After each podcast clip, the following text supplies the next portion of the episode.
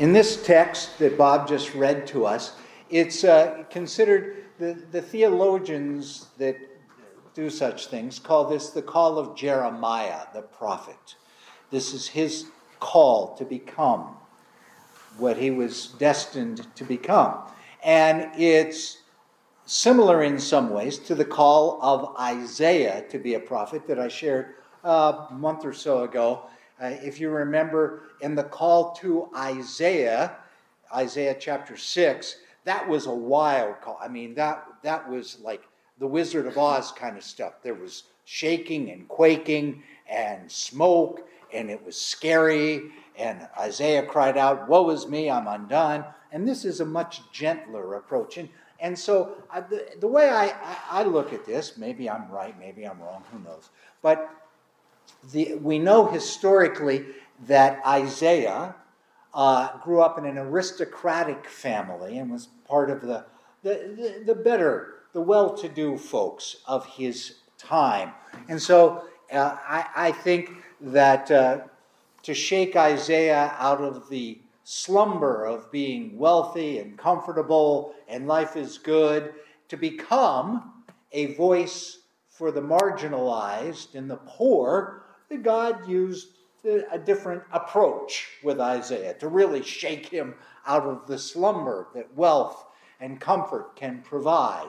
And Jeremiah, this is a very different kind of a call. As the story unfolds, as Bob read to us, Jeremiah seems to be a timid, scary, I'm not a good speaker, leave me alone. And so God comes to Jeremiah much like a deer, you know, very gently and, and quietly. And, and I, whether that's right or wrong, I don't know. But I like the idea that God comes to each of us as we are. It's, it's not, the Bible doesn't present a one size fits all kind of a God. That God is this one thing, but that God communicates to each of us uniquely as we are created. And it says in the text, before I uh, or before I formed you in the womb, I knew you. It's a God that knows us by name and, and can communicate uniquely to each of us. I, I like that idea. And, and the, the, the focus of what I'd like to share this morning from this text really revolves around our concept or our perspective of this divine being that we name God. Now, God is one of those words that we throw around and we think everybody understands what we mean. And I think all of us have different ideas. And that makes communication about God so difficult. I, I remember the words uh, Pastor Pam, when she was here years ago, used to quote uh, the Muslim cleric Basri El, oh, I forget her name now. It was a famous, a, a, a woman, a Muslim cleric, a Sufi, who used to say that um, nobody knows really anything about God, and the people that think they do are just troublemakers. Rabia el Basri, that was the Muslim cleric. And so I realized that, uh, that uh, anything we say about God is inadequate. But we do need to say some things so that we can try to communicate.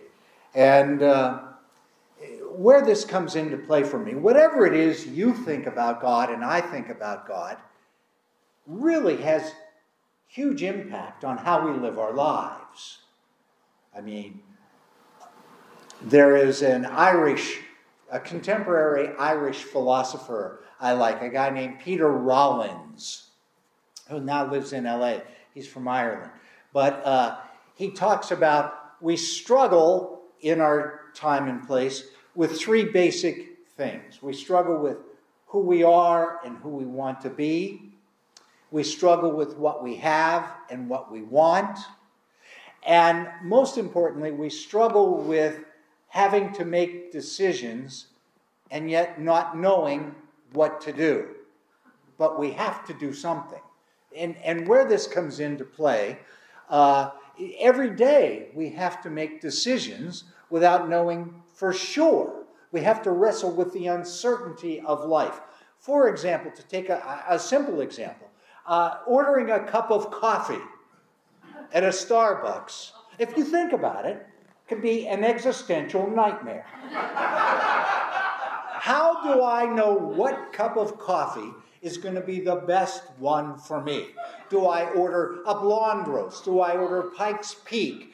Do I order an Americano? Which cup of coffee is really going to be the best? And then when it comes to the creamers, oh my God, there's whole milk, half and half, skim milk, 1%, 2%, soy milk, almond milk, rice milk. How do I know which one is right or good? And then the non caloric sweeteners. There's a pink one, a yellow one, a green one, and a blue one. And how many? And how do I know which one is going to be the best cup of coffee? We don't know. and yet I have to make a decision. Now that's a simple one. But, but what about the bigger decisions in life? Who should I partner with? Should I go to school, college? What should my major be? Should what kind of car should I buy? Should I buy a house or should I just rent? And then for folks that I've worked with for years as a hospice chaplain, do I do the chemo or the radiation? Should I do this radical surgery? What about alternative therapy? Should I get a second opinion? How do we know? And yet we have to make a decision. Not choosing is not an option. And yet we don't know. And so the uncertainty of all this can be maddening. And so over the years, particularly in the last couple of hundred, three, four hundred years since the Enlightenment, people make a choice of how do I navigate these uncertainties of life. So some people choose the God of reason and logic. And what does the science say? What does the data, what does the literature say of the kind of choice I need to make? And so some people are more bent that way. And then others of a religious nature are more bent, well, what does God say? And we look for wisdom to navigate these uncertainties of life. And I grew up in a church system whose motto was God said it, I believe it, that settles it for such issues. I've ended up in a church whose motto is Rachel Maddow said it, I believe it, that settles it, which I think is just as crazy. But we look for wisdom to navigate these uncertainties of life. And so people have a God concept. Now, whether you even believe there's a God or not, that's a God concept, whether you think there's nothing. And so then you're left on your own. You've got to make a choice. But so it, what I'm suggesting is these ideas that we have of this sacred other deeply influence and impact our lives, how we behave towards each other. Our God concept, whether we have one or not, influences the way we drive our car on the streets, whether we'll stop at a stop sign or not, or we just sort of roll through. It affects how we do our job if we're still working, or how we go to school. Will I cheat on a test? Will I not cheat on a test? It affects how I treat my partner, how I treat my children, it, it, it touches everything. It's, it's in, and, and it often runs in the back invisibly, like software on a computer. I told the folks in the online service, you know, they were watching on a program called Zoom, the service. But Zoom is a program that has, there's an invisible operating system behind the Zoom that makes it work. Whether if you're on a PC, it's running Windows. If you're on a Mac, it's running an iOS. But there's an invisible software in the background that makes everything work. And what I'm suggesting to us this morning is our concept of God is one of these invisible things, softwares in the back of our head that makes everything work and fit together. Now, there's a number of other things that do that as long, well as our God concept, and I don't have time to get into those today. But if you have interest, those would be our nuclear family experience, what it was like growing up as a child in a family. Our culture is one of those things, and our life experiences, what happens actually to us, the good things as well as the traumatic things. All of these things are an operating system that run around in the back of our brain with how we perceive reality. And as I shared with the kids, the way we look at that picture in the bulletin, do we see an old lady or a young lady? The picture doesn't change. It's black ink on a white page. What changes is how we see, what we perceive that to be. And I'm suggesting that what we think about the divine, this sacred other God that we call, is one of those things that enables us to see the world and life as we live through it and walk through it. And it's an important, it's an important thing. And I think it's worthy of looking at. It's, it's, it's helping shape how we see reality, how we live, and we should look well, what is this thing? And is it accurate? Is it good? Is it helpful? Is it not? Psychologists in recent years have identified at least 11 different types of God concepts ideas that people have about the divine. They've, they've got 11 categories. And I don't remember all of 11 of them right at this moment. oh, I'm going to be 70, you know. But the four I remember that are significant some people view God as a judge. And if I don't behave correctly, God's going to smash me like a bug on the windshield. So that's some people's idea of God.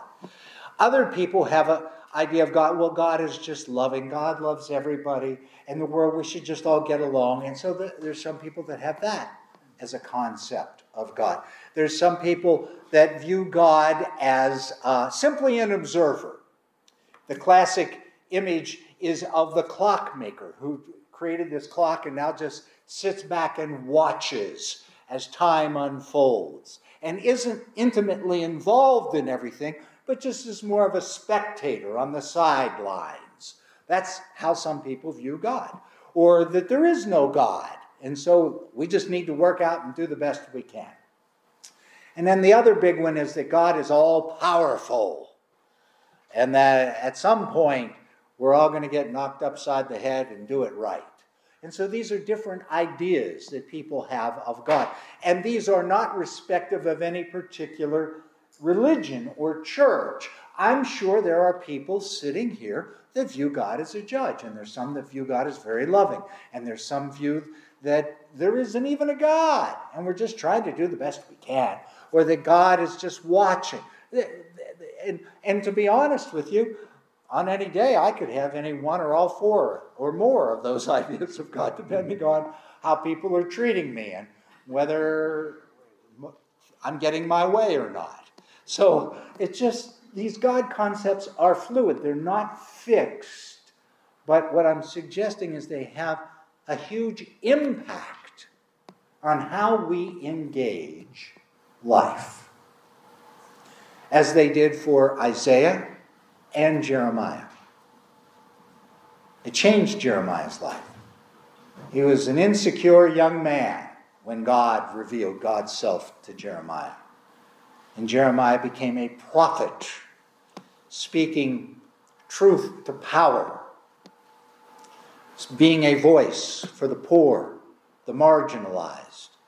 And, and this is just a side note. I'm going to toss this in for free. This isn't part of the sermon. So, teacher, you don't have to pay me for this one. This is, but it's good. One of the things I've noticed about all the prophets in the Bible, none of them wanted to be prophets. None of them wanted to speak truth to power. So for me, that's that's a real sign. When I hear somebody, oh, we've got to speak truth to power, if they want to, they're not a legitimate prophet. No legitimate prophet wants or chooses to speak truth to power. They feel compelled to, against their will often. That's a sign. That's to me a legitimate sign of a prophet. They don't want it. They don't want Martin Luther King. I don't want to do that. I just want to be a good dad. I just want to love my kids. I just leave me alone. That's what a prophet's about. But they're not allowed to be left alone.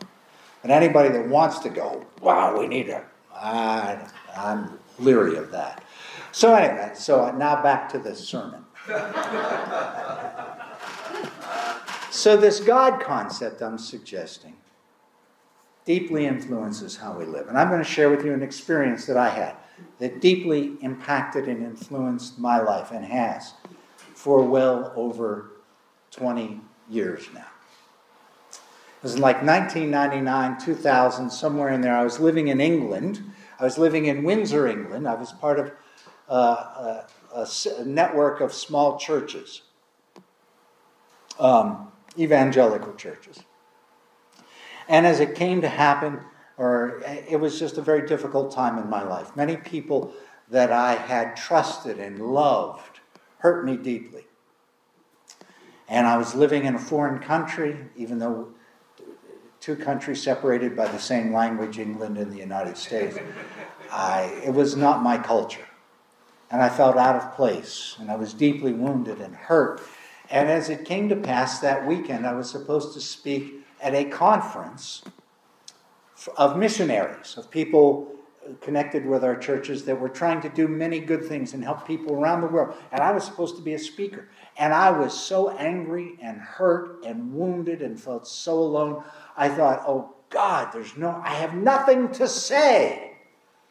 This is going to be a disaster, as it often is when I speak. But so uh, it was my custom at that time to ride an exercise bike. I used to do that a lot to, to deal with my pain and hurt and wound. And I would ride like a demon. I would just for an hour, I would sweat profusely.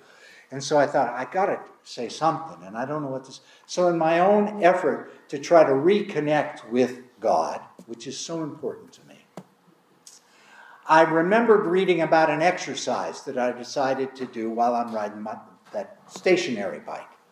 And the exercise went like this. I remembered this exercise.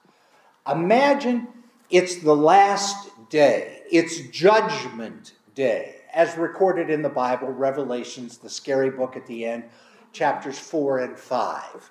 And in Revelations 4 and 5, you get this picture of judgment. God is seated on the throne, and behind God, there's this rainbow that's emerald in hue, so a, somehow a greenish rainbow. And there's four living creatures buzzing around that have eyes everywhere in the front of their head, in the back of the head, under their wings, and they're floating around, hovering. And the four and twenty elders are seated in front of the throne, and there's a sea of glass.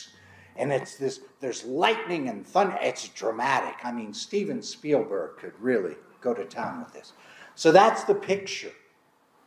And the exercise said imagine it's Judgment Day, and every human being that's ever lived is assembled before the great throne of God. And one by one, a name is called. And when that name is called, you have to go stand in front of the throne and look God eyeball to eyeball, face to face.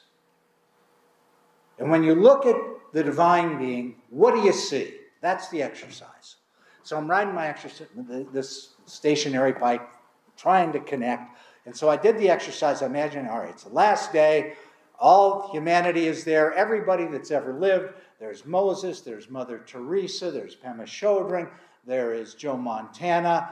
There is Willie Mays. There is um, everybody that Frank Sinatra is there. Everybody that Richard Nixon. Everybody's there. And so finally, my name is called Fred Gruey.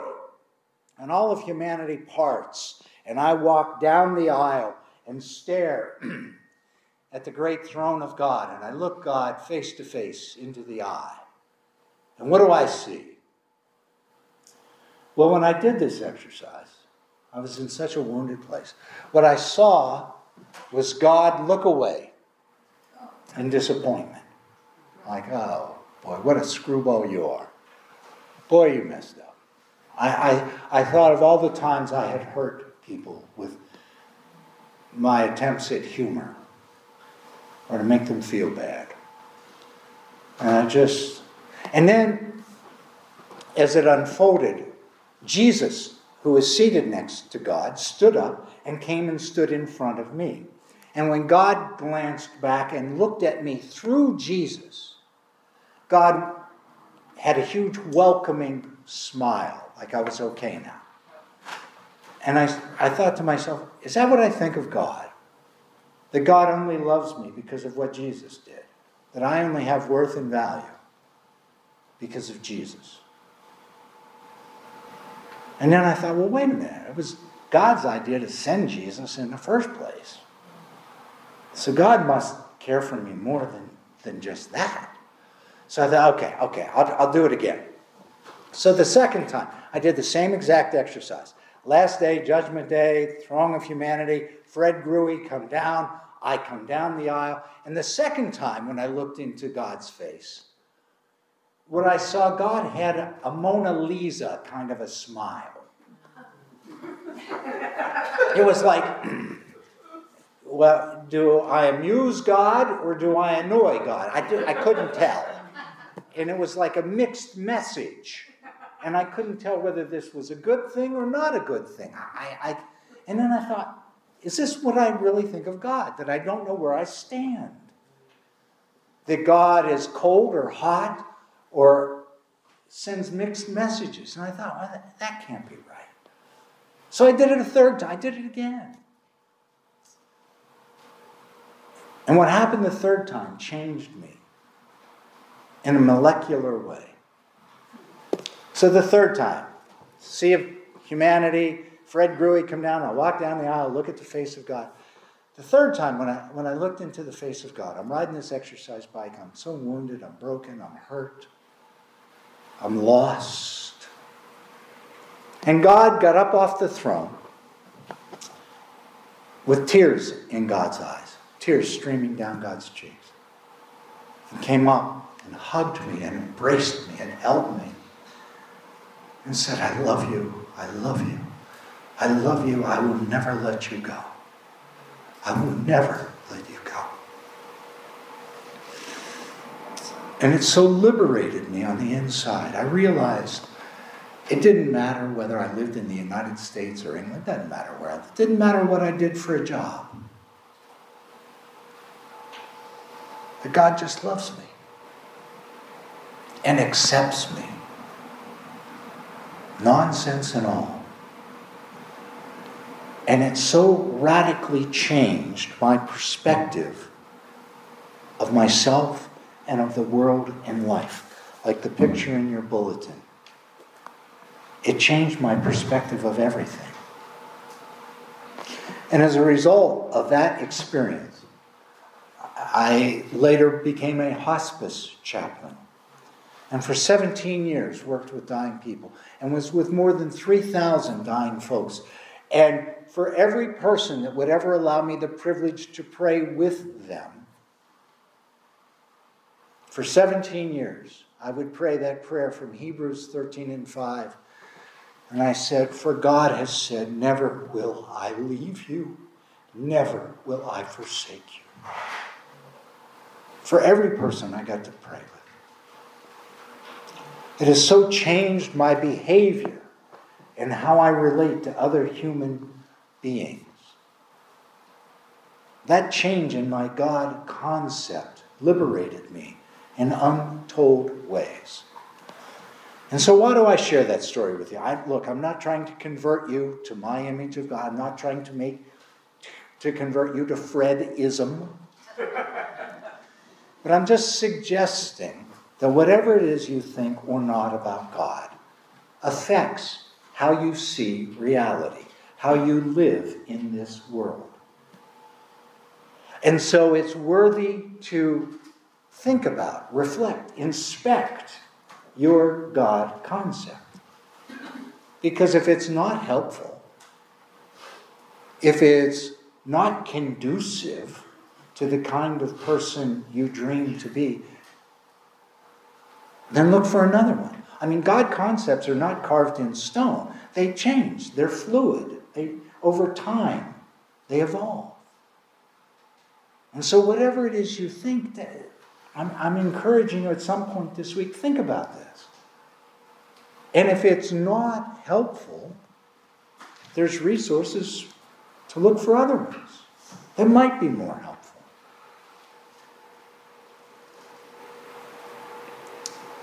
I think you, you, you, know what the word iconoclast means somebody that shatters images. And I read recently that God is the great iconoclast.